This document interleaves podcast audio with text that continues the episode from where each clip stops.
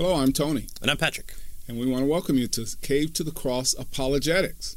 Today we're going to be continuing our discussion on Mitch uh, Stokes' book, How to Be an Atheist. That's right. And uh, we're worked our way now after our introduction last time to chapter one and in this chapter, what um, Stokes does here is he tries to give us an idea of what a good skeptic looks like, mm-hmm. right?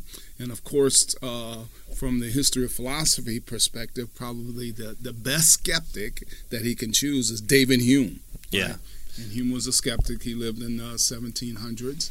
And so he's going to be um, Stokes' example mm-hmm. of what a good skeptic looks like. And we see it too. Um, people in the uh, pro-atheist community, um, you know, knocking on on Humean's door, yeah. and, and it's actually and, opening and, it, right? And, saying, uh, "This is my guy. This is my guy." So yeah. we, we want to take them at their word and uh, and check out to see uh, what they uh, claim to believe. Yeah, see if they yeah. actually believe it. Yeah. So how do we be a good atheist? Well, we need to be skeptical.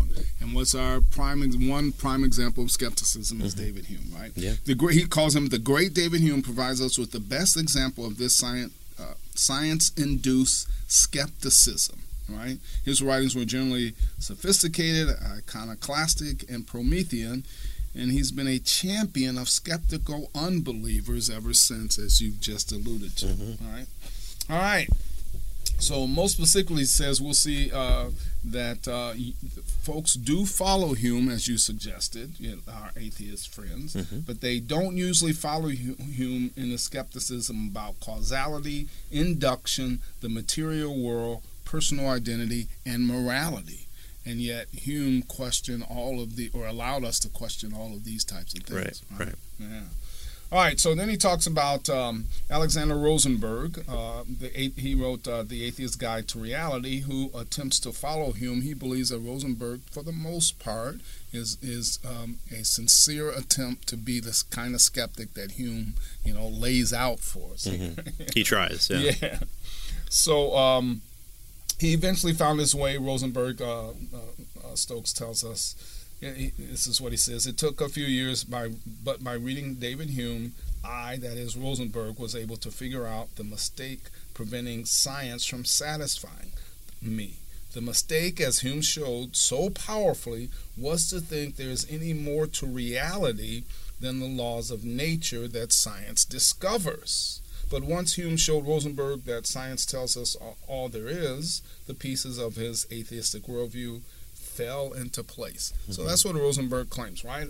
Hume showed him that all reality is is just what nature tells us. In other words, only the natural world is what rea- what takes up reality. Yeah, so naturalists, so th- they believe that anything physical is what's real, and anything that's not, you know, see, taste, touch, sense perceived uh, is not uh, is not real. Right. So only our sense perceptions, what we mm-hmm. can perceive, uh, you know, uh, is uh, in the nature is is what's real. Yeah. Right? So the mind, morality, uh, numbers, um, you know, d- different things that that we kind of take for granted as as existing or hope to exist or reason up to, or maybe not reason's the the right word, but uh, just being a product of the universe that we live in. Um, most things that we think exist or we take for granted as existing don't exist. So things like stars, bacteria, um, other people, but we can't say that the mind or other people's minds exist. They are fluctuations of chemicals that produce a personality, right. and you can, you know, maybe only be sure of your own. Yeah, yeah, or or not, right? or, not. Yeah, as we'll yeah, get because only the natural world yes, exists, right? Yes. Yeah. So he says most. so he says, you know, uh, he says most atheists think that Rosenberg gets things right when he says that science tells us there is no God. But he says, uh, as he alluded to, few follow uh, Rosenberg to the conclusion that atheism leads to anything goes morality. So the problem is uh, Rosenberg questions morality, right? Mm-hmm. Because it's not a physical thing. Why? Here's what here's a quote he gives us. Is there a God? This is from uh, Rosenberg, right? Is there a God? No. What is the nature of reality? What physics says it is. What is the purpose of the universe? There is none. What is the nature of life? Ditto. Why am I here? Just dumb luck. Is there free will? Not a chance. What is the difference between right and wrong, good and bad? There is no moral difference between them. Why should I be moral? Because it makes you feel better than being immoral. Is abortion, euthanasia, suicide, paying taxes, foreign aid, or anything else you don't like forbidding, um, forbidden, permissible, or something obligatory? Anything goes, mm-hmm. right? So he believes that most atheists follow Rosenberg with regard to the you know the physical empirical world but they don't want the anything goes morality. Right. right. Well, and, and we've seen people like Dawkins try and make this claim too, but then in the same breath talk about loving his wife yeah. and then, you know, trusting that she's, you know, faithful to him. And uh, you, you can't really get that. And there, there's no, again, there's no basis for uh, not going out and robbing the bank, punching your neighbor, uh, uh, taking his children as slaves. Not, uh, all that is permissible in in uh, Rosenbaum, uh, Rosenberg's um, uh, exercise of his right because if the physical universe is all there is then an action is just an action is just an action. right, right. one action is there isn't no right or wrong good or bad because that's only what i feel or what i think. Right. but an, if a rock rolls down the hill that's an action. If somebody you know if i punch somebody that's just an action. Yeah. it's what i feel is what rosenberg says about it that kind of makes me think there's a moral stance not to say that there aren't repercussions that other entities exist and could throw you in jail yeah. but the the fact that you can say no, this is wrong or this is immoral. Um, even here to say uh, there is no moral difference between them, uh, um, or uh, because it makes you feel better uh, than being immoral. Mm. Even those kind of sneak in a little bit of well, what do you mean by immoral yeah, if those yeah. words don't really exist? Exactly. exactly. Yeah, I mean, if if you're classifying two things. Um, you know, by, by what by what basis are, are you making a judgment call to say well, this one seems more immoral than this one. Right. right. Well, this one seems like it would keep me out of jail, which then I could do more bad things. But then, you know, is, but again, we have yeah. to question what do we mean by bad. Right. Right. right. Yeah. Anything that keeps me yeah. in jail so, is bad. Yeah. So, and we also though have to be careful about the consequences of the of the boulder rolling down the hill because because it could squish me. Sure, sure. But we, we wouldn't point to the boulder and say that's evil. Evil boulder. Evil. Yeah. yeah. yeah. We would say, oh, that's tragic. It's but just an action yeah. that happens in a physical world. Right. So so you know, um, um, starvation, uh, children dying um, uh, n- nuclear holocaust. Just those, actions that happen. Those are things. Physical. Those world. are things. yeah, that's it. Yeah. Yes. So notice Rosenberg. I mean, uh, uh, our, our friend Stokes there, Mitch Stokes, makes the point. Almost all of the atheists then believe that atheism is entirely consistent with objective moral laws, and he says, I think things are just the opposite. I do not think science shows there is no God nor do I think that atheism is consistent with an objective ethical standard. Mm-hmm. Now he's going to deal with ethics later in the second part of his book, but he's right. laying his cards out on the on the table mm-hmm. as it were before here, right? All right, so then he moves to what he calls the experimental, and this is in quotes, mm-hmm. right? The experimental method. Like most intellectuals of our t- of his time, Hume was wildly impressed with Newton's, that is Isaac Newton's, new philosophy. Right today, we call that not you know uh, natural philosophy, which is what it was called mm-hmm. then. Right. Today we call it science, right? right? So we yeah. use a kind of a Latin derivative of the idea of natural philosophy. Right. Uh, predictive theory, uh, experimentation, uh, conclusions based on those uh, experimentations leads you to refine your theory. So, good, good. Or yeah. what he suggests here is that there were two main aspects of this new philosophy, both of which attested to the uncanny cognitive powers of our minds. One was the use of mathematics in the formulation of natural laws, right? amazing that we were able to attach, you know, all these mathematical intricacies to what was going on yeah. in the physical universe. Mm-hmm. I mean, just amazing. You know, it was just it blew people away. Yeah, right? well, and and in in college level physics, you you learn Newtonian mechanics, and then you take your calculus classes, and you see mathematics matching up to what you learn in physics. Yeah and then all of a sudden you learn that Newtonian mechanics, you know, the the, the three laws is out the window because Einstein came around and uh, they, they teach you, oh well, you know they're good enough. They get Yeah, you to yeah, pretty much enough. the they right. They got us to the moon, right? Yeah, yeah, exactly. But And, uh, but so- Einstein was the one that carried us over. So even there, we see, you know, d- d- okay, we're supposed to trust in science, science, science, but science has moved us along. So what we called science before was wrong, but it's good enough. But now we have a new science. Yeah. So how, how do how can we trust a science that continuously moves forward? Uh, the, the process is still there, but our beliefs when we say, "Oh, this is true," uh, you know, F equals ma. Yes, it's true, good enough. But Einstein comes along and says, "Actually, there's more to it than that," Right. and that becomes the new paradigm. Right. Yeah. So the question is, you know, what do you mean by this is true, and what? Well, it's approximately true. Well, what in the world does that mean? Yeah. Right? Yeah. So, so in this, so he makes the case here that mathematics is something that you do only with your mind, and yet it tells us something to a certain extent true about the world outside of our mind, right? So the the issue then is mathematics then can't remain in our mind if it's going to be used in science, right? It must answer to the world, right? It must describe and predict behavior that we can observe if it's going to do what we want it to do in the scientific process, right? And so, so that's the that's the basic issue with regard to um, the experimental method. So notice, mathematics then um, must ultimately earn its keep. He tells us by matching observation. And he says Hume was aware of this, and though the mathematics was a substantive part of the new philosophy, it was only through its connection with the sensible world that Newton revealed its its true power. So it had to be connected with the sensible world, otherwise it wouldn't it wouldn't help us at Mhm. all, right? Yeah, we see four apples, and so we believe that there are four objects that we term apples in front of us. So- Right, right. If we take one away, we believe that there are only three, so that's so. Therefore, the math tells us that four take away one is 3 Mhm. right? And so he says that. Um, uh, but what Newton uh, has done so far only uh, for the in, inanimate world, that is, for the physical world, Hume wanted to extend this particular method beyond natural science to what he called moral philosophy Mhm. right?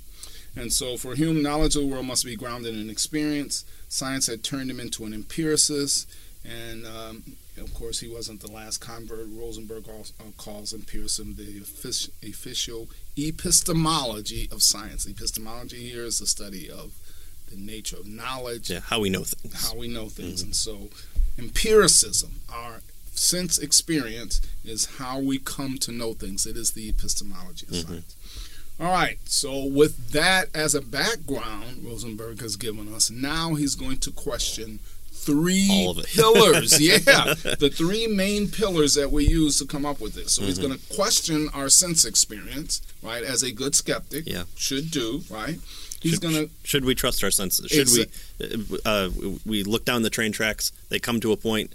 Should we trust that they do come to a point, yeah. or should we walk down and see if they ever come to a point?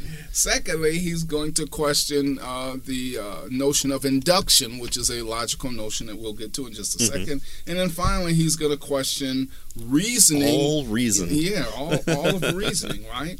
As a good skeptic. Mhm. Because again, you know, in this chapter, he's trying to tell us what does a good skeptic look like? Well, Mhm. a skeptic has a thorough and consistent skepticism, right? This is the general skepticism that he's been talking about that we, he introduced to Mhm. us at the beginning. All right, so the first one is skepticism about sense impressions or sense perception, right? Our senses. And so he says, suppose you're hiking through a mountain near your house, enjoying the way the green uh, conifers stand out against the gray sky, the cra- uh, craggy cliffs. In the distance, you see a strangely twisted tamarack tree about 10 feet away. In actuality, he says, you're really seeing only an image, he tells us, right, of that tree. An image that is behind your eyes and behind your skin. The tree itself clearly isn't in our head, Mhm. right? There's no little tamarack tree in our head, right? Although the light theoretically bounces off the tree, hits our eye, and actually gets reflected. So we, what our brain perceives is an upside down image that it turns right side up. Right, but it's not the tree; it's just an image. Right, yeah, and it's and it's and it's on its head is Mhm. what you're saying. Yeah, what you just described. What we're seeing on TV isn't actually the the people. It's a photons hitting the screen. Or those are the old tube ones, Right, but right. Uh, it's it's diodes lighting up in certain um, intensities Yeah. that create a pattern. Yeah. You're not actually seeing people on the screen. Yeah, yeah, amazing, Yeah. right? But it sure, you know, but we think that's what It it does is, right? look pretty good. So he says, of course, it seems for all the world that we're seeing the tree, Mm-hmm. or with your TV analogy, right, the people. Mm-hmm. Um, but that's only because our optical faculties, including the mind and its construction of the image, are remarkably advanced, right? So here's his first issue.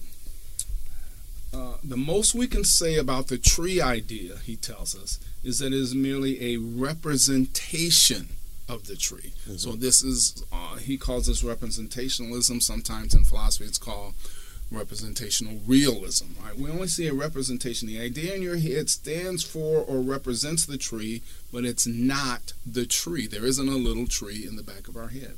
So that's the first thing he wants us to know. Secondly, he wants us to know uh, that um, there's something further he says we believe about the tree idea, namely that it resembles the tree in important respects. It looks like, in quotes, he puts the tree. But then he says, why should we think that? why should we think, right? That it looks like what we think the tree lo- is, right? Well, and, and we, we see that especially um, uh, Hollywood has forever changed the way that we look at things Oh, yeah. because when you see representation of a camera, uh, a, a, um, uh, a, shot that a camera is, is taking in, uh, you don't see depth. And so people can do tricks with a camera by putting people in the foreground, making them seem bigger, and people in the Yeah, background yeah. to make them seem smaller. So then you have the giant towering over the, the little person, and all you've done is just move a distance. Yeah. So your your sense perception says, "Oh, that's a little person, and that's a giant," but that's not at all what it's representing. It's Yeah. th- there are theoretically two people of the same size that are just standing different distances from the camera. Right. So the question is are sense perceptions can fool us, they can trick us, or we don't even know whether they're fooling us Right, right? yeah. He says, you know, we um, should be skeptical. Of Yeah, exactly, and that's Mm-hmm. the point he's getting at, right? Uh, you know, we could be having a vivid dream. We could be a, and here's a philosophical, you know, illustration that's, you know, uh, that's used ad nauseum. A brain in a vat. Yeah. Right. Or as how most people kind of think of it, you're stuck in the matrix in, in the pods Yeah. as as the battery generated power. All right, so so that's all our representations could be. How do we trust them? How do we know? How do we determine the accuracy of them? Right? How, you know what? uh, How do we know it's it's true what we're looking at? That's what that's the skepticism that he wants us to be aware of with regard to our sense perception. Right? Now he tries to meet a couple, or he gives us a couple of objections to this point that we can't trust. We need to be skeptical about, our sense perception. The first objection is uh, is that first one down there. He says um, that you might object. He says that you're pretty certain your ideas resemble the world out there because your senses have so far kept you alive. Look, Yeah. Patrick, your senses have kept you alive so clearly. You know, It tells you not to run into the tree because it's there. It's going Right. to hurt if you do. So you should trust for all the other times that you didn't run into the tree. Now is the time not to run right? But notice if you run into the tree and it hurts you, that's that is just a sense perception, Mm-hmm. right? The physical presence of the tree is a sense perception, Mm-hmm. right? And so here's the question. He says, unfortunately, this objection won't work. The only way you know that you've done all these things is through the very senses you're trying to vouch for. You're arguing for the credibility of your senses while using their own credentials. Right. So Right. th- this is a circular argument. So you're you're trying to say, look, here's my senses. It it it's making me sense things like running into the tree. Yeah. Therefore, we should trust our senses. Yeah, exactly. Right. Yeah. So, so how do I trust? Why do I trust my senses? Well, because my senses tell me I should trust my senses. right. Yeah, that's that's Yeah. like saying, you know, how do I know that Kalamazoo is in Michigan? Well, because Kalamazoo is in Michigan. Right. Right. So- Circular. right. And so if if we were to have a bag argument on our perspective, why do we believe God exists? Well, because God says He exists. Right. Okay. Uh, If if they if if the other side can use that same argument and, and get the same uh, you know result and, and say that's good enough, then me saying that God exists because He says He exists should uh, be good enough. Sh- should be good enough. Now, now what you said is slightly different because this this empiricism argument says the reason why I know my sense experience or I trust them is because of my sense experience is a direct circular argument. What you said is that I believe that God exists because God says or tells me He exists is not as vicious as mm. a hmm. circular argument as this as what He's pointing out here. So right? God exists because God exists. Now that would be yeah, that yeah. would be it. Because clearly God exists, God exists. God exists. Yeah, yeah, okay. Yeah, yeah. yeah. Again, though, you know the same issues really kind of uh, is what He's getting at mm-hmm. here, right? All right. Well, He says, uh, suppose, however, that you're undaunted. Look, you reply. Perhaps I can't know for certain that I'm not a brain in the vat. He calls it a BIV. Right? Brain in vat, yes. Yeah. But what's more likely? There it is, right? right? What's more likely that I'm a brain in a vat or that I'm really in front of a tree? Unfortunately, he says this doesn't work either, mm-hmm. right? He says, uh, after all, you judge which scenario is more likely, the brain in the vat as opposed to the real tree, based on the other things you know and for all you know, you're a brain in the vat. And so, how do you know those other things aren't just part of the brain in a vat, brain in a vat experience? Right. right? So, so, we have people who um, we would say because of uh, a mix up in brain chemistry or, or something along those lines, uh, claim to be Napoleon yeah. or Jesus or anything else. And so, why do we say that they're insane or or crazy for believing those things or, or wrong for believing those things? is it possible to have the that same type of of uh, reality? Uh, why is our side, the the supposed sane side, saying that's incorrect? Yeah, yeah. you know, if if if we're um, brain brain in vats, right? Uh, yeah. Now remember, he's getting at physical reality, right? Right. Um, then then we should also say that that's entirely possible for them to be uh, reincarnated Napoleon or, or, or multiple Napoleons that are coming about. That's right. Because yeah. So here's it's clearly he says, of course, right? You'd be insane. That's the point you're mm-hmm. making, right? To believe you're a brain in a vat but that is much different from arguing that you aren't, right? In other words, arguing is giving a good reason, and the only good reason we have is based, at least from this perspective, on our sense perceptions, which is a circular reasoning. We're using our sense perceptions to justify our sense perceptions. And he's saying that doesn't work, right? Right. So whatever he says, the point is that Hume helps us to see that we have good no good reason for believing that our ideas resemble the world outside our minds. Wow. Right? Now that is, you know, that is skepticism. That's mm-hmm. consistent skepticism. There's not a good reason to believe that our ideas resemble the world. This is a microphone, or at least that's what, you know, my perception of it is.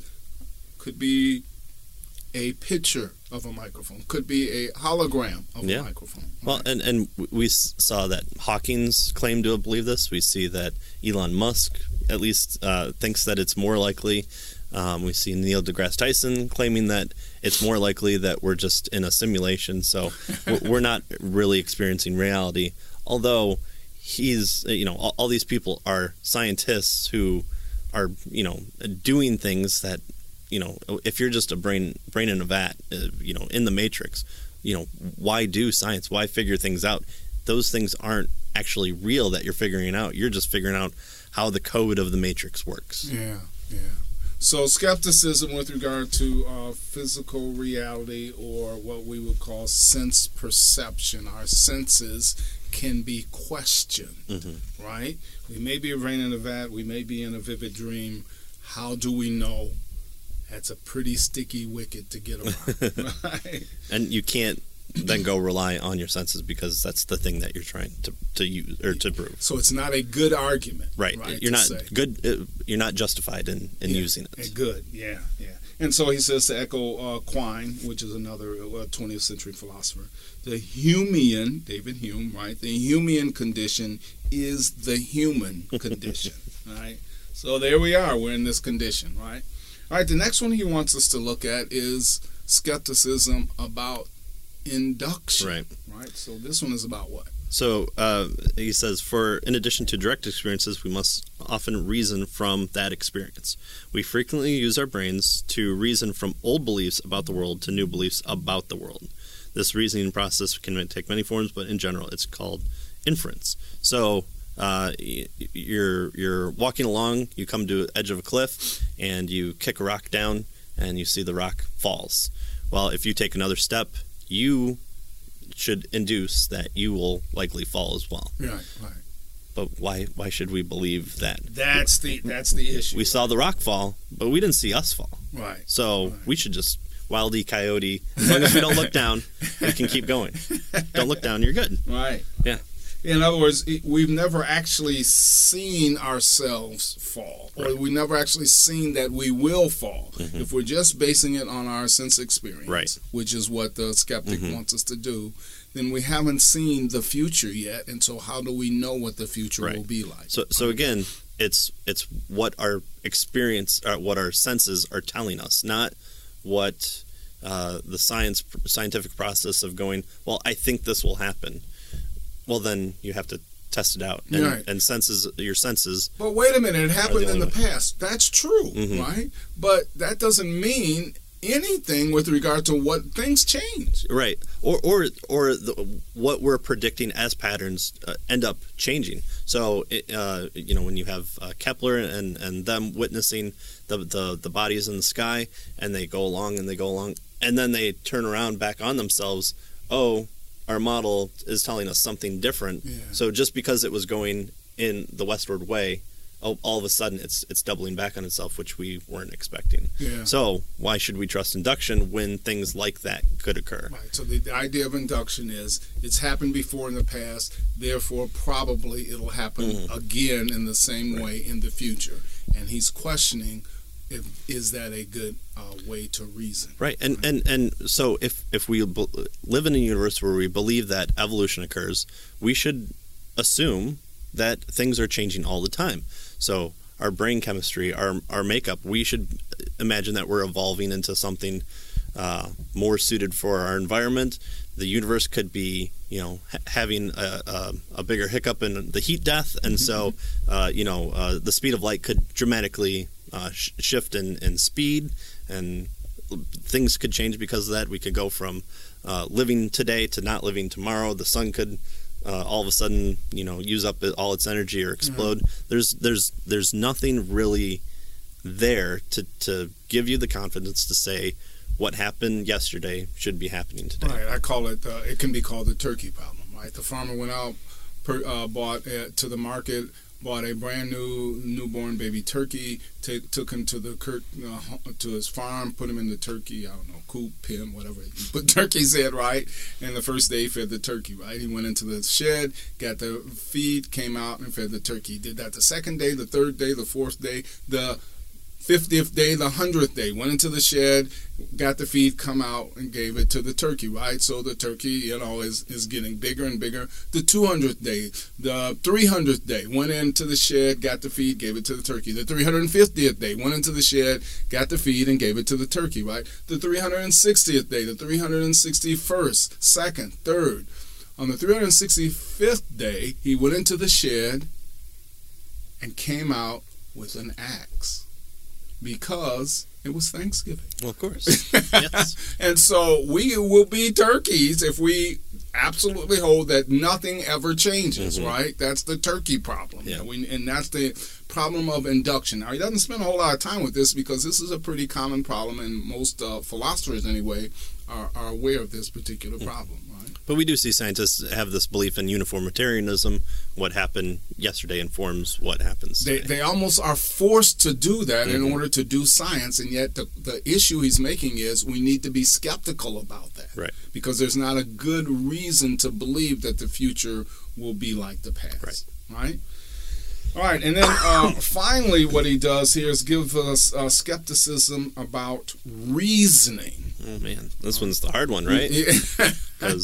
Because to kind of st- start out, you you you were always reasoning. Yeah. In fact, what he says is now, in all this arguing for skepticism, Hume is using his reason, right? And so it had better not be inductive reason or he's in trouble, Mm-hmm. right? But there are other kinds of reasoning that he suggests here that we need to be aware of. Um, uh, three of them uh, that he mentions. Unfortunately, with unfortunately says with respect to any kind of reasoning at all, inductive, deductive, abductive, things again look pretty dismal, just like they did for our sense experience and just like they did for uh, you know induction, right? Uh, so inductive, deductive, and abductive. He says when it comes to our inferences, there's always, says Hume's, the possibility that we've made a mistake.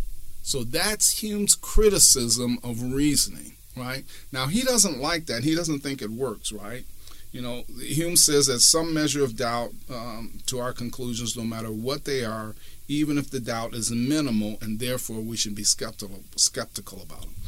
Again, uh, Stokes doesn't think that that's he's not entirely satisfied with that, but he does think that the point should be made. What's the point? He says uh, there's a much more troubling problem with reason.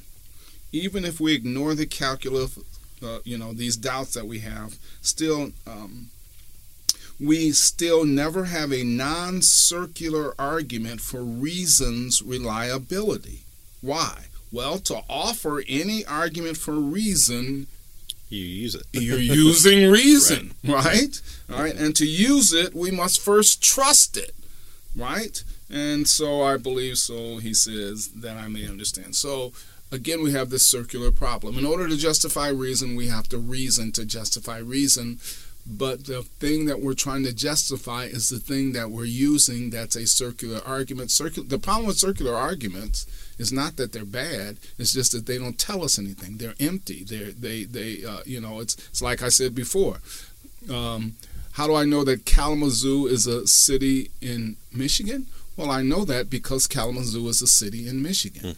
Well, that doesn't tell me anything. That's not a good reason. If I had, if I was skeptical about it, that wouldn't, you know, uh, sway me with regard to an argument, right? And so when we use reason to justify reason, we're reasoning in a circle. Right, right. We're, we're, we're using the thing that we're trying to prove. Yeah. And unfortunately, It's I think we're begging the to- question. Right. We're, we're, we we kind of have to step outside of the universe Yeah, in order some to, kind to, of way. to get there. We have to have some external person to tell us that this is the way things have to be. Otherwise, we're kind of stuck in a circle. So maybe kind of a, a supreme being that Yeah. may have made this too. Yeah, same way with our sense experience, right? Mm-hmm. How do we trust them? We can't if all we're determ- all we're using is our sense. It's as if we need someone outside of the sense experience to say, yes, your sense experience is authentic and it is trustworthy, right? That kind Mm-hmm. Yeah, of thing. and can be checked or uh, when you use reason, there's a a,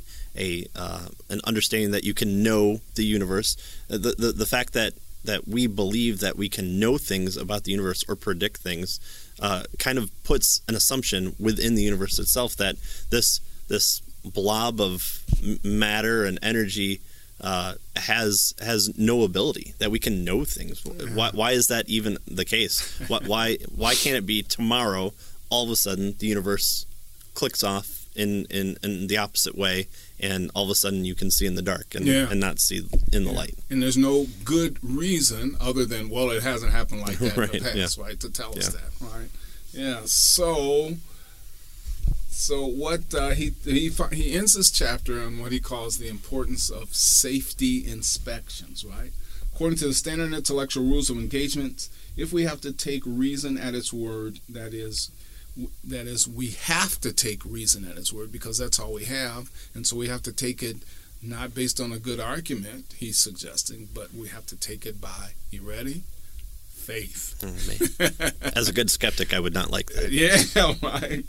Uh, he says this is one of the most important ideas in all philosophy, and it's crucial for understanding the inner workings of debate. By definition, we have disagreements because we believe different things, but no two of us have entirely different beliefs. We share a host of them, and the game rules depend on such beliefs. There will be times, however, when we disagree on the rules themselves, and that's what makes a world of difference, mm-hmm. he tells us, right? So Hume was right. There are no non circular arguments for the reliability of our senses. There are, non- there are no non circular arguments for the reliability of our reason.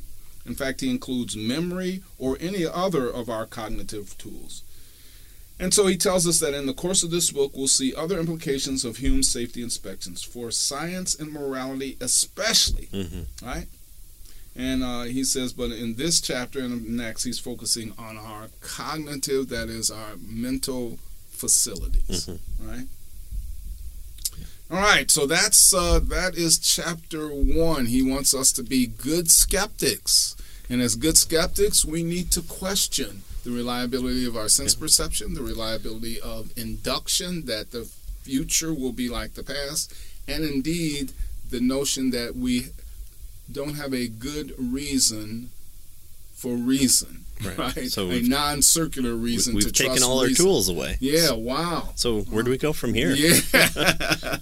right. And we will go from here next time when right. we look at chapter two. Right. He's going right. to look at our cognitive abilities. This chapter is called the believing primate, and he's going to consider: Do we have a good reason to trust any of our cognitive mm-hmm. abilities? We're, we're, just we're just monkeys who believe in yeah. things. Yeah.